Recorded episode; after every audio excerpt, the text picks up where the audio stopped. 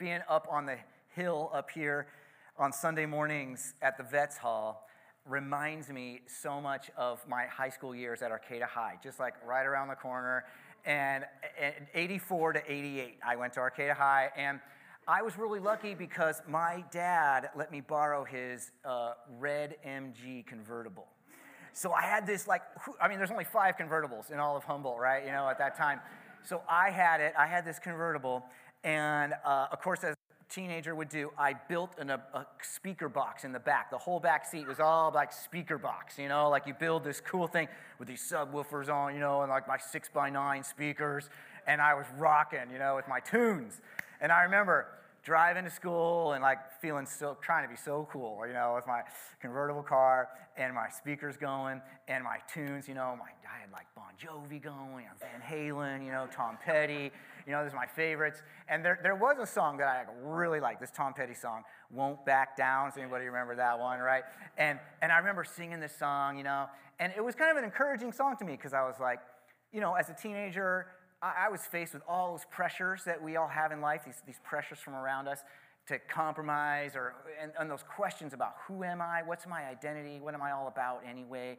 And this song gave me sort of this, this strength, you know, like I'm gonna be, you know, myself. I'm gonna stand up. And, and as a young person, nine or 10 years old, I decided I wanted to follow Jesus with my life. And I prayed this prayer and I said, God, I want to follow you. And so as a high schooler, I was trying to figure out what that looked like. How do I follow God? And then also live this life of, of being a high schooler in a public high school where everything's all up in the air and everyone's doing everything. And how do I decide what to do? And how do I stick to my guns and, you know, be true to my, all those things.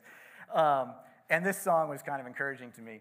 And I was thinking, you know, if we were in a big, you know, mega church in Southern California um, in like 1995, there would be a band that would come out right now and play that song for us. You know, I won't back down, right? You know, like this like cool moment with lights and smoke. But I was thinking, you guys are such great singers. that and you know, karaoke's so popular, you know, right now. So I just thought, why don't we try it? You know, I, I can, can kind of remember how it goes, you know? Um, so I, I pull it up on the screen here, and uh, we're gonna, I mean, just kind of remind yourself of these. Do we do we got sound going? Ah, we are. Whoa,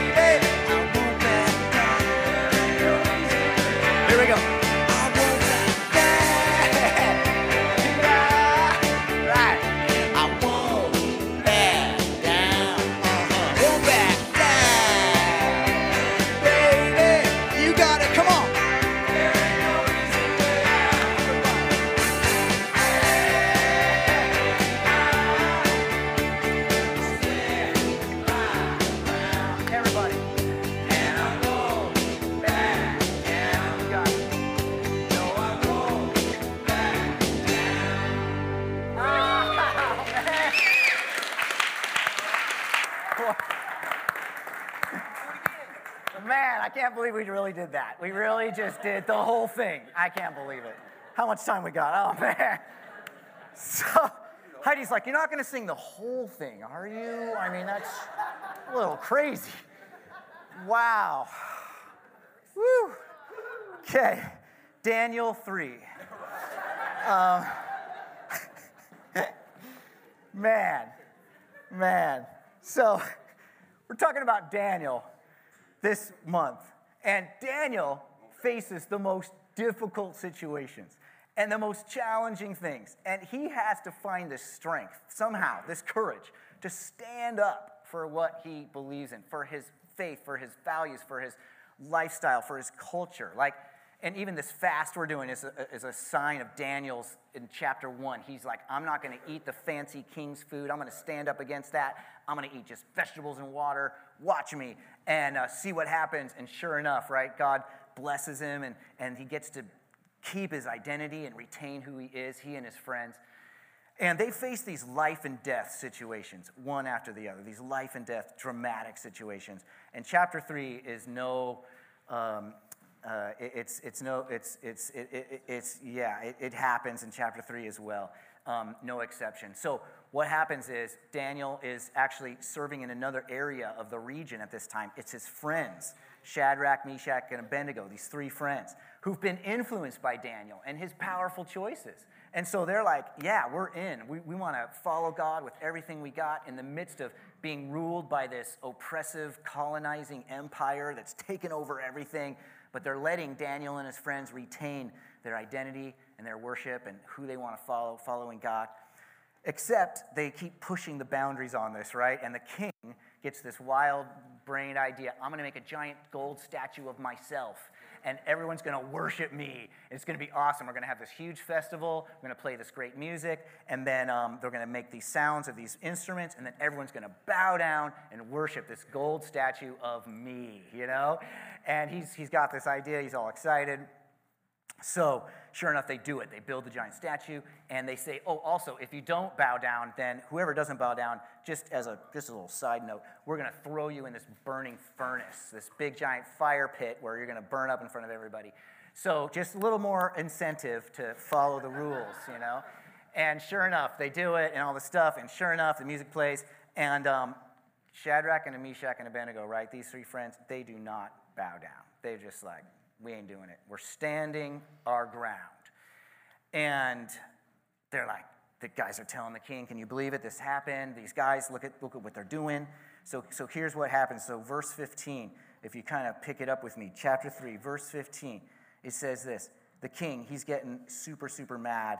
Um, he says, I'll give you one more chance to bow down and worship the statue I've made when you hear the sound and the musical instruments. But if you refuse, you will be thrown immediately into the blazing furnace, and then what God will be able to rescue you from my power?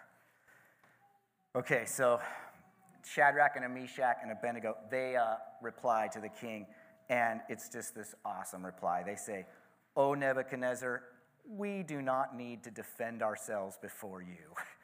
If we are thrown into the blazing furnace, the God whom we serve is able to save us. He will rescue us from your power, your majesty. But even if he doesn't, we want to make it clear to you, your majesty, that we will never serve your gods or worship the gold statue you have set up. Like, whoa. So radical, right? And so calmly stated. They're just like, you know, our God can do it, and he's miraculous, and he'll do anything. But if he chooses not to, even if he doesn't choose to do it how we want, we're still going to follow God. We're going to trust in God's goodness no matter what. Like the faith of these guys, so powerful. Well, of course, the king gets so mad after this, and he's like, all right, oh, turn up the furnace seven times hotter, right? Crank it up. Of flames are going. He's like, just throw them in. Forget the whole thing, you know, just throw them in right now. And um, so the guys are also going to shove them into the furnace, and the people they're shoving them in, they burn up by the fire. It's so hot that they can't push the guys in enough. And, and sure enough, they, they do. They, they push them in to the flames, and they're like, that's it. They're going to burn up, right? And then here's what happens. Uh, but suddenly, so this is verse 24. Nebuchadnezzar jumped up in amazement and he exclaimed to his advisors, Didn't we tie up three men and throw them into the furnace? Yes, Your Majesty, we certainly did, they replied. And he says, Look, Nebuchadnezzar shouted, I see four men unbound. They're not tied up, and they're walking around in the fire unharmed. And the fourth looks like a god. And then Nebuchadnezzar came as close as he could to the door of the flaming furnace, and he shouted, Shadrach, Meshach, and Abednego, servants of the Most High God, come out, come here. So that's what happened. Shadrach, Meshach, and Abednego, they step out of the fire. And the, the officers, the officials, they crowd around them like, What just happened? I can't believe what just happened. Not a hair on their heads was singed. Their clothing was not scorched. They didn't even smell like smoke. And the king's freaking out, right? He's amazed. Nebuchadnezzar, he just says, uh, okay, well, praise to the God of Shadrach, Meshach, and Abednego then. You know, he sent his angel to rescue his servants to, who trusted in him. They defied the king's command and were willing to die rather than serve or worship any God except their own God. Therefore, and then the king just makes this new rule, this new decree. He's so inspired. If any people, whatever their race or nation or language, speak a word against the God of Shadrach, Meshach, and Abednego, they will be torn limb from limb, and their houses will be turned into heaps of rubble. But there is no, because there is no other God who can rescue like this. Man, I love that last phrase, this king's conclusion. There is no other God who can rescue like this.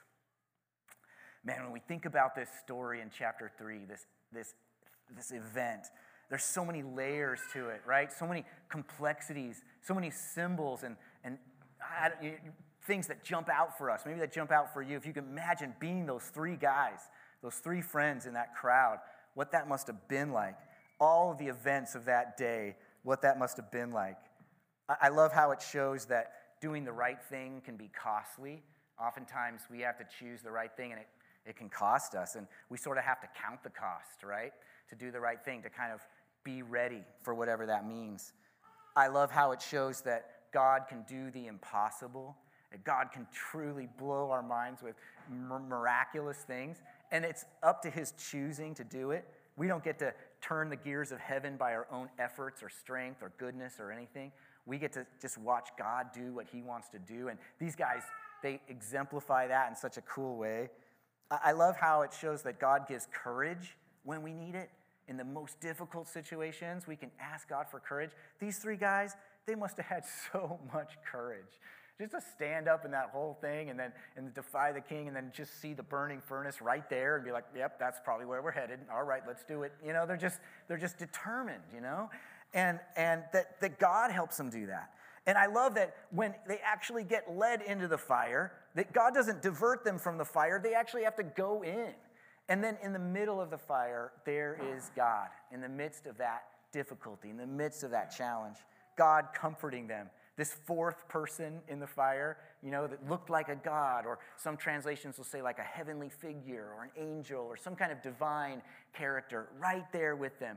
This symbol that God walks with us through our trials. He's with us in the most difficult moments of our life. He's right there, right there with us. And, and I love how the faith of these three guys, it influences so many people, right? The king changes his whole mind. He says, okay, you, you can worship your God however you want, you know, and you're free to do that now, right? And he, they, these, this courage of these three guys helps so many other people in their walk of faith as well, right? When we make these big decisions, uh, man, it changes everything. These changes when we let God be in on it. So I wonder, you know, we've been practicing these things this month. How do we practice these things we're learning from Daniel, watching Daniel do? And you might say, well, yeah, that's cool, Justin, but I don't think anytime soon I'm going to be, you know, faced with this situation. You know, I'm probably not going to be in front of a giant gold statue and a burning furnace, and like, that's probably not going to happen. I pray it doesn't. Um, and, and yet, right, it doesn't take us too long to realize man, there are so many idols around us that capture our attention right? There are so many things in our culture, in our society, that our society values, that our culture values, that says, you, you got to do this. You got to focus your energy on this. You got to spend money and time and effort on this. You know what your goals should be? It should be this, you know? And we get caught up in that. What are our, we, in this stream of like motion towards whatever thing that our society says, this is it, this is the thing. It's kind of like these idols, right, that we, we put up and we don't even know we're getting pulled in and oftentimes away from God and what God wants to do in our lives. In fact, a great church historian, a father of the church, John Calvin, he's famous for saying this man's nature, so to speak, is a perpetual factory of idols. you know, he says, he says, like, our hearts are idol factories. We just, we just make idols all day long. We create them, you know, in our culture. And, and maybe it, it's some basic ones for us. Could just be simply like, you know, that idea of popularity, fame, you know, esteem. And, and we, we just go after it. We think we balance our lives. Well, how much do I have of it? Do I have, am I in that direction? Am I popular enough? Am I famous? Am I esteemed enough? Maybe it's running away, it's the escape thing drugs and alcohol and escapism. It just pulls us away and we think, that's what I need to be blissed out, right? Just forget about it. That's, that's my goal. And it becomes this, this idol. We're chasing after this escape. I just need to rest. I just need to get away. I need to numb out, you know? Maybe it's celebrities, right? When we're teenagers, we put our rock star posters on the wall, you know, in our room or college dorm rooms, you know, and it's kind of like American Idol, you know, just says it in the right in the title, American Idol. You know, these are idols, and we, we put them up on a pedestal. We kind of put our attention and our focus on them. It distracts us, right? Even just the idea of distractions, it's just kind of all around us. These distractions that kind of pull us away from God and what God wants to do in our life. Maybe it's maybe it's fitness, you know, just this striving for like health, vibrant health you know, these like billionaires who are like spending so much money transfusing blood from I don't know what into their bodies, you know, to like be healthier. And like, I mean, we're doing Daniel fast, so we're feeling healthy. You know, we got vegetables and water, feeling good, you know, fruit, vegan. But people can make that an idol, right? They can chase after it like, this is my thing. And, and it focuses all their energy, all their passion towards that direction. Maybe it's even as simple as our personal preferences. They get in the way sometimes, right? Like, this is what I like. I love this. I like this when it's like this. And we have these personal preferences that we wrap our lives around. And we just say, this, this whole, this, it kind of holds us. It grabs a hold of us. It owns us, really, like these idols that, that capture our attention. You know, as a teenager, I mentioned I was at Arcata High and I loved, um, you know, being a student. I-, I, tried to have fun, and I liked having fun. I'm a seven on the Enneagram, so it means I like to party. I like celebrations all the time. Everything's fun. When's the next fun thing? And I got to be a part of Young Life, which was really cool. And in Young Life, another one of the organizations we get to support as branches, at Young Life, I got to lead the music sometimes. And it was so fun. These big pizza parties at friends' houses where we'd play music, we'd share a little bit about Jesus, there'd be games, and there'd be tons of students there that don't really go to church. We get to share about God for the first time, a lot of times, to students and my friends. And it was so fun. And it was a different kind of party than the other kind of parties that my other high school friends were having. You know, these kegers at the beach, you know, down at Pump Station 4, whatever, big keger parties. And I wasn't really invited to a lot of the kegger parties. I, I, I, wanted, maybe I wanted to be, but I wasn't sure like what to do if I got there. I don't know, you know what, and I wasn't really, you know, comfortable with all that. I knew I didn't want to follow that direction of culture, but I also wanted to be cool and I wanted to have fun. Um, and I came up with this idea. I want to have a party, but I can't center it around like alcohol, kegger and stuff. But also, Coca Cola was kind of popular back then in the, in the 80s. We had classic Coke, we had Coke the cherry Coke, you know, we had regular Coke, you know, we had, so there's all these kinds of Coke, and it was kind of fun, and I thought, let's have a Coca-Cola party. What if we just did that? Coca-Cola party at my house, and um, I was grateful. My parents were in support of me. I had a couple of friends that said, yeah, we'll do this, Justin, let's do it. We'll see if we can rally students around a fun party at your house that isn't around a keg, but we'll open up the refrigerator, we'll clear it all out, and we'll just stack it with Coca-Cola, all the different kinds of Coca-Cola. And it'll be this fun Coca-Cola party, kind of like this anti culture, whatever, different thing. And um, this was before like straight edge was cool or any of those things. I was just making this up. I thought maybe this would work. And I was so nervous a little bit. What are my friends? They're going to think this is dorky, oh, lame. I'm not going to go to that thing. Um, and I just waited and hoped, you know, are they going to come? Are they going to show up? We stacked the whole thing, refrigerator, refrigerator, freezer full of Coca Colas, all the different kinds. We put chips out, snacks. It was going to be a fun sort of hangout at my house. No alcohol. Would this work, you know? And sure enough, I was so glad. People came. It was so fun, right? The whole place was full, and we were all like, you know, enjoying our different Coca Colas, whatever. And it was just kind of a different way, right, to, to do a party. But it was a challenging proposition. Like, you're going to make a stand? Are you going to try something different? Are you going to step out in a different way? Not compromise, you know? Eh, when we get older, beyond our teenage years, doesn't that challenge get just more and more complex? You know, deeper and, and, a, a little more difficult. We're in situations in our jobs, our workplaces, our family life, where it's like, boy, we're, we're in some really complex situations. And what is it to stand up in those times for what we believe in? Or what is our conviction? What is our faith all about? I, I read this article I really, really was inspired by. This, it says, we need to learn to speak the truth clearly with humility in our own workplaces.